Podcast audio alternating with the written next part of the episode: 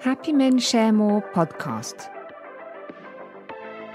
I am Lucy, the English voice for the Happy Men Share More podcast, an intercompany approach that accompanies progress towards greater gender diversity over the long term.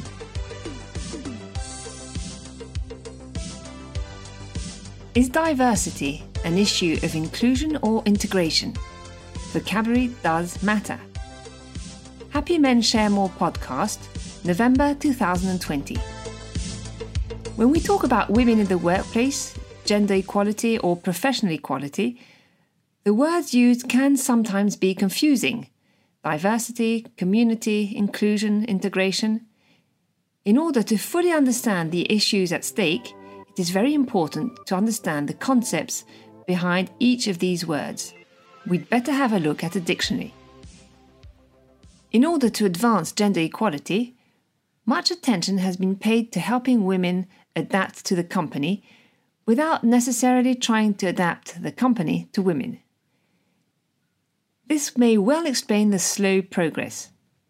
By shedding light on the notions of diversity and inclusion, Antoine de Gabrielli, who is the founder of the Happy Men Share More network, shows us the importance of a systemic and universal approach, which genuinely seeks to facilitate access to employment and responsibilities for all.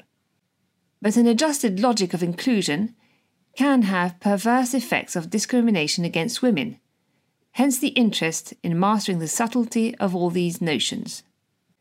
The concept of diversity, which originated in the United States, fits well with the cultural reality of this country, which has historically been built around communities. It gave rise in the 1970s to affirmative action, i.e., positive discrimination in favour of people of colour. It was taken up almost unchanged by the European institutions at the turn of the century. In France, it was disseminated from 2004 onwards via the Diversity Charter promoted by Claude Bébéar, who was then chairman of the AXA group. This diversity charter spread rapidly in France because it was very naturally integrated into the largely Anglo Saxon cultural frame of reference of large French groups. The diversity approach has a major advantage. By identifying human communities on the basis of a common characteristic black, white, man, woman, homosexual, heterosexual, disabled, able bodied, etc. It allows for specific action plans to combat discrimination. Objectively, this is less possible with the French vision of equality, which refuses to distinguish between French people. But diversity also has perverse effects. By reinforcing collective identities, it leads everyone to define themselves through their community, i.e., to amplify their difference with those who do not belong to it. It exacerbates stereotypes and gives rise to a culture structured around a pernicious distinction them and us. It reduces social identity, making membership of a community the essence of each individual identity. It generates the phenomenon of representations that impose to be represented only by the members of the community to which one is assigned. In this way, it opposes the emancipation of individuals, which French equality has always sought to promote, and contributes to antagonizing communities, which French equality has always sought to avoid. It is this French conception that Stanislas de Clermont-Tonnerre expressed in 1789 in his famous speech on exclusions. Everything must be refused to the Jews as a nation, and everything must be granted to the Jews as individuals. The concept of inclusion was born around the same time as diversity. Like diversity, it was primarily concerned with the uh, educational world, but this time specifically targeted at people with disabilities. In France, inclusion was at the heart of the law of the 11th of February 2005 on the professional and social integration of people with disabilities. The idea of inclusion is that it is up to society to allow any person, disabled or not, to participate equally in professional and social life. It is therefore a reversal of responsibilities. In integration, it is up to each person to adapt to society. In inclusion, it is up to society to adapt to each person. Each in their own context, the concepts of integration and inclusion can all be useful. What about the gender issue? With regard to professional inequalities between men and women, women, and particularly mothers, find it more difficult overall than men to take on professional responsibilities. Remember that there are no female chairpersons of CAC 40 companies. To correct this inequality, the diversity approach has paved the way for programs specifically aimed at women, coaching, mentoring, or women's networks, with the aim of helping them to take on responsibilities. As if it were up to them to integrate into a world that did not expect them. As if women were responsible for their professional discrimination. As if their arrival at the same hierarchical level as men could be done, all other things being equal. In the face of the discrimination suffered by women, the concept of inclusion is much more relevant than that of integration.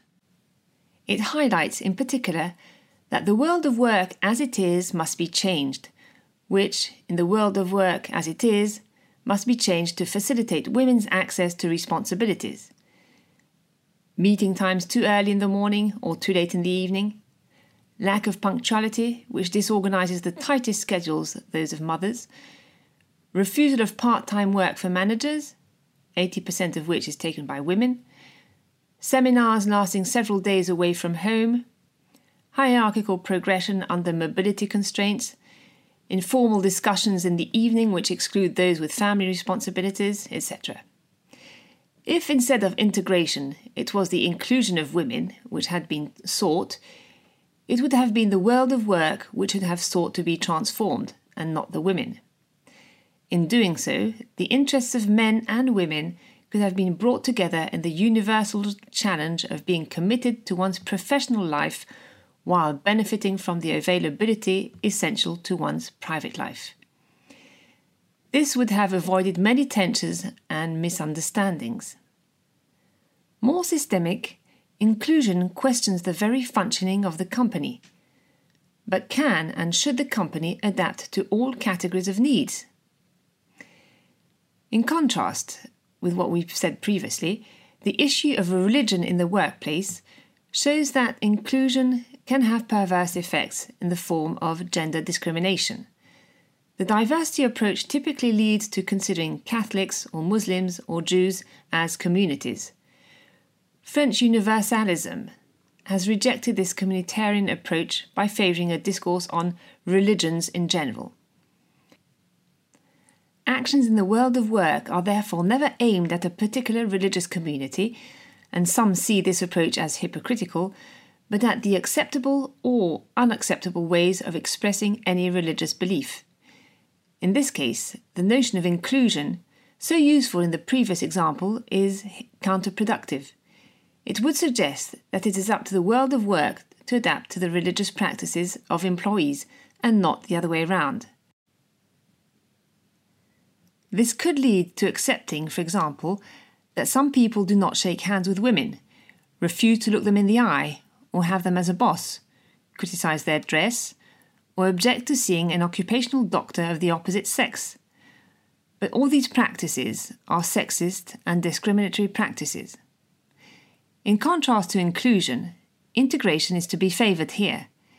It obliges each person to adapt his or her personal behaviour to the rules of the working community and the laws of the Republic. Where integration does not question the norm, inclusion varies the norm. Changing the norm is legitimate when it is a matter of facilitating access to work or responsibilities, and illegitimate when it leads to accepting behaviour that is in contradiction with labour law. In terms of gender equality, the notions of a glass ceiling for women and a glass floor make it possible to fight against discrimination while questioning the norms that generate it. In the economic world, and particularly in the large French groups so steeped in Anglo Saxon culture, Let us use this concept with discernment to achieve the equality we all aspire to.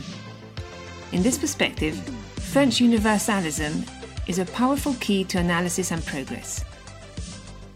On the other hand, the community approach carries with it antagonistic seeds and prevents transformations from being thought of on a universal basis.